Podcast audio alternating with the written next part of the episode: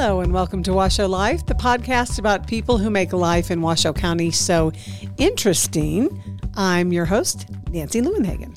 And I'm Bethany Drysdale, and today we're talking with Washoe County's new sustainability manager, Brian Beffort. Brian, welcome. Uh, thank you very much. Hello, everyone. We are very glad to have you here on Washoe Life, Brian. You are new to the team here at Washoe County. And so let's just talk a little bit about Brian and how you got here. Uh, gosh, thanks. Um, I was born here in Reno at Washoe Medical Center and then grew up down in California. Uh, my career path was generally journalism. I was a uh, the outdoors writer for the Reno Gazette Journal for a few years, and then I jumped into environmental nonprofits and spent 20 years working for various nonprofits uh, focused here in Nevada uh, on environmental issues.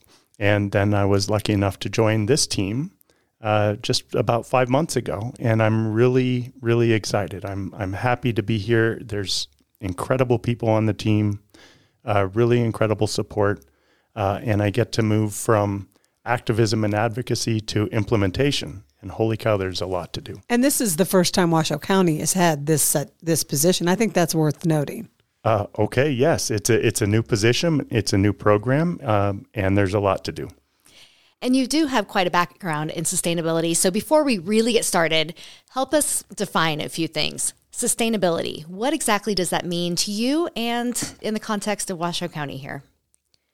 Bethany, you took my question away. Like usually that's how I like to start conversations. Like what does sustainability mean to you? Because it it can mean so much and does mean so much in so many different levels. Uh, one definition I like to use is is the ability to provide current generations what they need uh, to live and to thrive without depriving future generations of the ability to to care for themselves. Uh, I also like the uh, indigenous uh, definition of thinking about the next seven generations. So every act that we do, how is it going to impact our descendants for generations to come? Uh, and another definition that I bring in on, on a regular basis is just thinking about triple bottom line impacts. So, so much of our civilization is based on profit with the assumption that, uh, well, if we're making money, then it must be good and everyone can feed themselves and life is good, right? But, but we've seen that uh, that's not always the case, right? So, we have pollution, we have uh, issues with, with worker pay, worker health, things like that. And so try to think about what are the benefits of whatever we're trying to do. Uh, what are the benefits for people? What are the benefits for the environment? And, and what are the benefits for our economy? And another way to think about sustainability is quality of life, right? So we all live here in Washoe County and we're so blessed by beautiful surroundings and a lovely river and most of the time clean air and and what can we do to make sure that that continues? Um, and so one thing that I do in my work is is try to measure my success by um, asking myself: Are people in Washoe County are they going to be healthier? Are they going to be happier? Are they going to be more prosperous? Is life going to be better for people uh, because of the work I'm doing? So, a couple other definitions just to get them out of the way: greenhouse gases, carbon footprint. What are we talking about? Greenhouse gases are those gases that contribute to climate change. And, and most people talk about uh, carbon dioxide, but there's a whole lot of other gases out there that do. Uh, you might often hear about methane, uh, which is involved with natural gas production and things like that.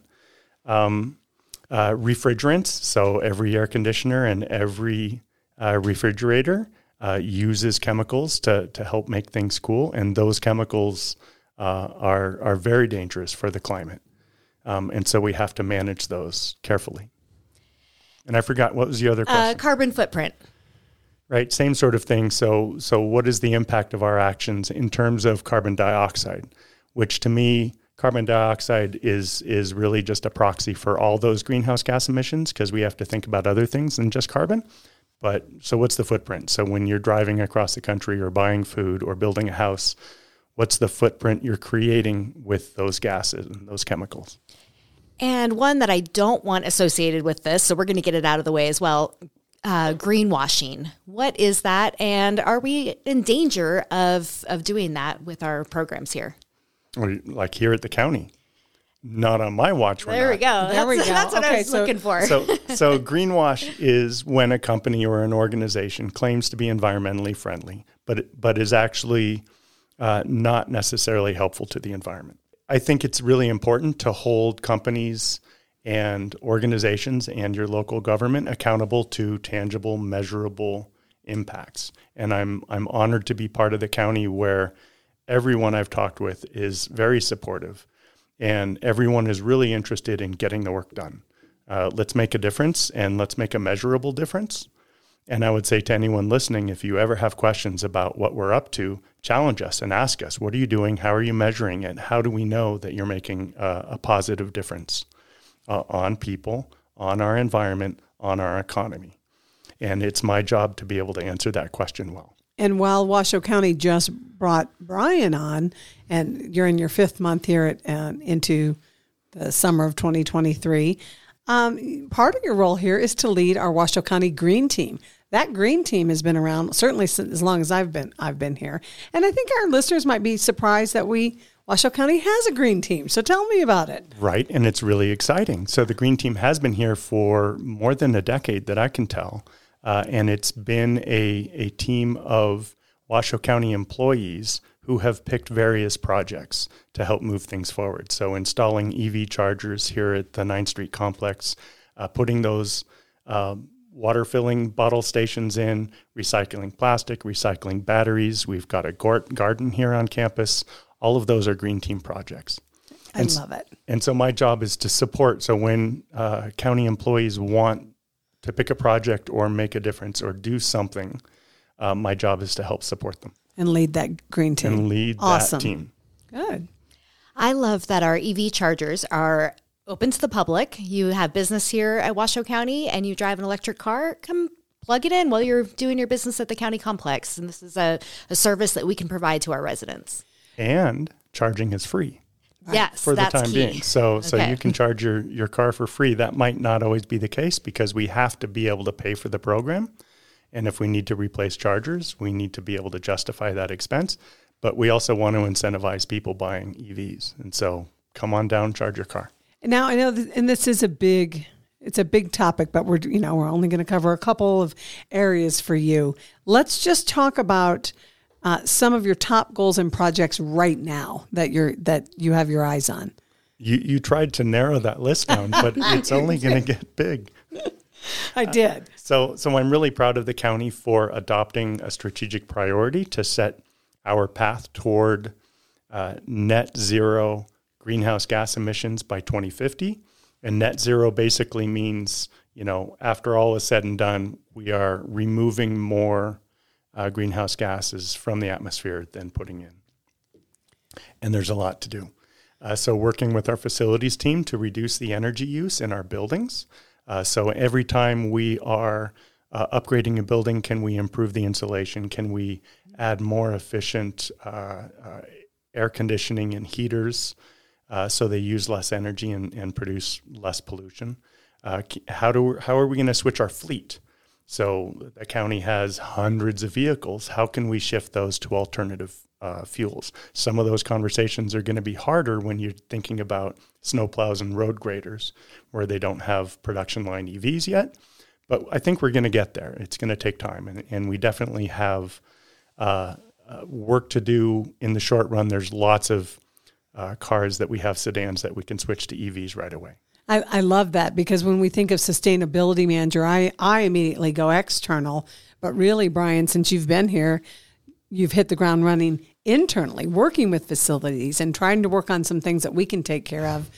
And then in turn that would that would go external, right? Right, absolutely, and and I'm sorry I wasn't clear. Uh, our goal for for achieving these goals by 2050 uh, is both county operations and community wide. So we all have to take part in that conversation. And then of course that goes to what about the residents? What you're doing will will affect them. Well, Yes, absolutely, and what they do.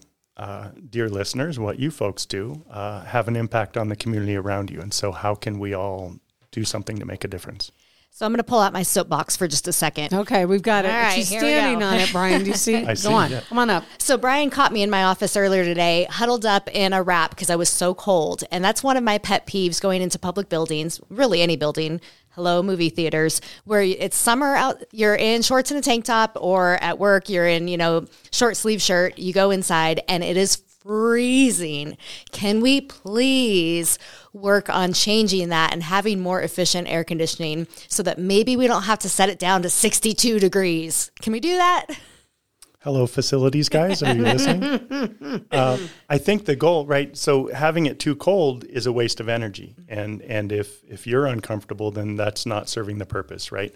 Uh, I think it's probably hard. There's one giant big chiller out behind the building, and it's hard to make to balance the the atmosphere internally for everyone sitting at their desks. All how many people are here at 9th Street? A few thousand. Yeah, a couple thousand. Right. Uh, but yes, we're. I think they're trying. I, And by don't- the way, when Bethany's cold, I'm hot. So you actually perfect setup for what I was going to say next. Okay, so maybe we don't have to put the thermostat at what I like, but people can do things in their own home. They control their own climate at home, right? Do you have recommendations for how people can be more sustainable and contribute to this in their own homes? Uh, you're jumping ahead, Bethany. I am. I Oh do my that. uh, yes, uh, there are lots of things that that people can do, uh, and you know it starts with changing light bulbs. So an LED light bulb uses eighty or ninety percent less electricity uh, than uh, a standard incandescent. And I, I don't know what the difference is with CFL's uh, compact fluorescents, but they're a lot more efficient, and the price is coming down. Uh, and that's true for air conditioners. You, I think people are probably hearing a lot more about heat pumps, uh, and and uh, and they're just a lot more efficient at at both heating and cooling, and so they use less energy.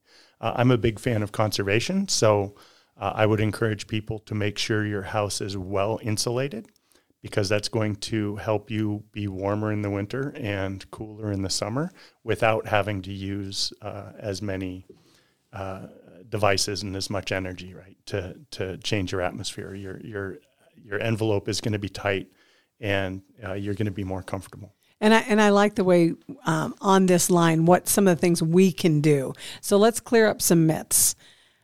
Is it true only ten percent of what we recycle actually gets recycled, and the rest rest gets shipped off somewhere else? I'm afraid that I'm afraid that might be true. Yes. So cardboard is recyclable, aluminum is recyclable, and pretty much not much else. Uh, some plastics are recyclable, but really, uh, like the the term recycling means you can use it over and over and over. Uh, but plastics are not. They can they can be turned into something else once or twice, but ultimately those molecules break down. Uh, and what we really need to do is find solutions upstream, which means fewer plastic bottles, fewer of these things coming into our lives, so we don't have to worry about throwing them away and recycling. So cardboard and Aluminum. aluminum. So if so, Okay. So I'm holding an aluminum can because I wanted a drink from the, the cafeteria. And I just decided to buy everything that's aluminum because I know it's recyclable. Okay.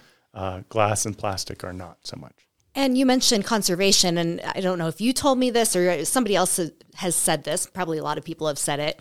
If we can just not use in the first place, then we don't have to worry about reusing. If we can maybe refill a glass jar with something rather than go buy some a new product. Yes. Um, those are choices that we can make. And, and people ask all the time, what do I do? Is it a paper shopping bag or a cloth shopping bag or a plastic shopping bag? What do you choose? And I, I, I, I won't take credit for this because I heard it from someone else, but the best answer is the one that you have already, right? So you don't have to buy something new. Uh, a cotton uses a lot of pesticides. Plastic uses fossil fuels. Paper is trees and lots of chemicals. But if you have something in your car or in your drawer that you can use when you go shopping, that's the best solution. Really, our parents and our grandparents, and I, want- you know, were doing this well before. And I think about that, right? Yes. I mean, that was through the, the people who lived through the depression, and and but it was way before it was fashionable to yes, reuse, absolutely. right? And, and that reminds me of a conversation my mom and I had. This was probably 20 years ago when I was on my soapbox talking about organics and gardens. And she said, Brian, do you realize that when I was growing up, every garden in the country was organic? Right. Right. So those chemical fertilizers and pesticides and herbicides, they didn't come into uh, our economy until after World War II. Right. Um, and before that, everything was manure and organics, and I think probably healthier. Yeah, that is a really good point.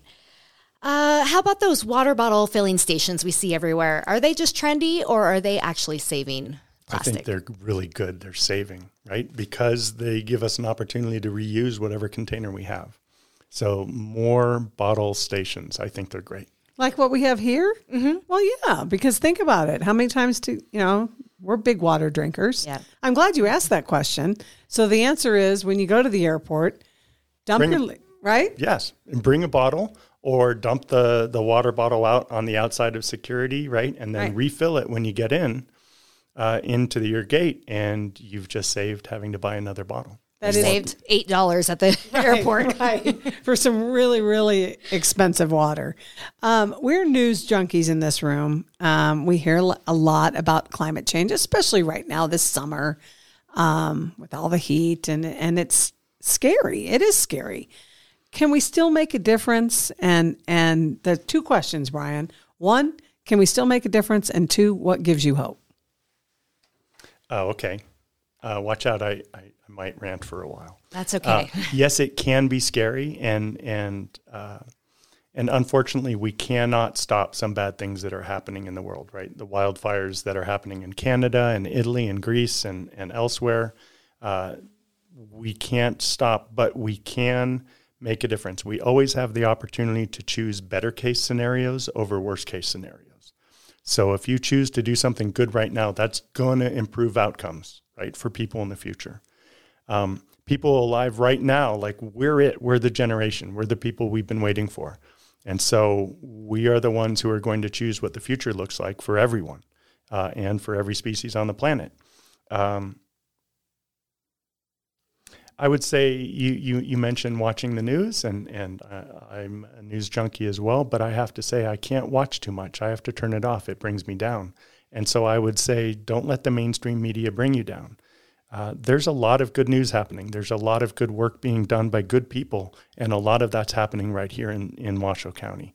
So turn off the news. And uh, years ago, I heard uh, old DJ saying, if you don't like the news, go out and make some of your own. And, and if you want good news, go out and make some good news. And there's good opportunity for that. Uh, I would say don't believe people who say it can't be done. There's a lot of denialism and naysayerism out there. Uh, and there are a lot of people invested in pollution in business as usual, but we need to change the way we do things. Uh, and so I would say pick one thing and do it. Uh, and we talked about changing light bulbs, uh, or or maybe tear out some lawn and plant native pollinator gardens, um, which use less water, uh, require less maintenance, and support the bees and all of the other bugs that are pollinating our food. Uh, when your furnace or your appliances go out, replace them with energy efficient upgrades. And there's a lot of federal support, a lot of federal money and incentives coming to support you for doing that. So, uh, and I bet you the people who are selling you those devices know about those benefits. And so ask about that. I would say hold your governments and local businesses accountable. Don't let them to get away with delay or greenwashing. Uh, don't let business as usual stop us from making the changes that we need. Um, I remember hearing Bill McKibben once. He's the fellow who founded 350.org. He's a local activist. And someone asked him, uh, how, how can I, as one person, make a difference? And his answer was, don't be an individual. Ooh. So that means join a community, find a, a, local group in your community that's doing good work that you admire and support them. Uh, donate or volunteer and get out there and, and do some good work. Uh, there's a lot of work happening in, in this, and, and we didn't talk earlier. There's uh, we talked about reducing energy use and emissions here at, at the facilities, but there's also a lot of work happening with local food, right? So sustainability happens with the soil right? If we can't feed ourselves, then what we do about where we're driving with our cars isn't going to be relevant. Uh, so, so it starts in the ground. So it starts in the ground, and, and we have concern here in the local community about food insecurity, right? Uh, how many children is it? Like 25% of kids here in Washoe County are food insecure. They don't know where their next meal is going to come from. There are people who live in food deserts, right, where they don't have easy access to healthy produce and healthy food at a local grocery store. Maybe the only thing they have is a corner liquor store there are efforts the Washoe County Health District is working with the Healthy Corner Store Initiative to bring more healthy food into those stores. And they're working with local community garden advocates uh, to grow that food locally and, and distribute it locally. And I'd like to see that expand. And so, uh, if you're looking for something to do, there's there's a community garden near you that might need some weeds pulled this weekend. Uh, is that what you do on the weekend for fun, uh, Brian? Uh, I I made a. I actually went to tour uh, Reno Food Systems this morning, and their wonderful local garden. And I pulled a couple weeds and said I need to come back and do more. So hold me to that.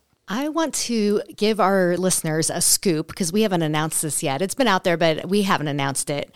Gerlach. Tell us what yes. you just secured a major award. It's a major award for Gerlach. Tell us about that. Right, that's really exciting. So the Department of Energy uh, had the Energizing Rural Communities Prize, and so it's a competitive uh, competition uh, to achieve a, a, renewable energy goal of some kind. And uh, we led a team that included the folks in Gerlach. Um, oh, I didn't have my list in front of me. You challenged me on this one, Bethany. Uh, we're working with NV Energy. We're working with uh, the Department of Civil and Landscape Engineering at UNR.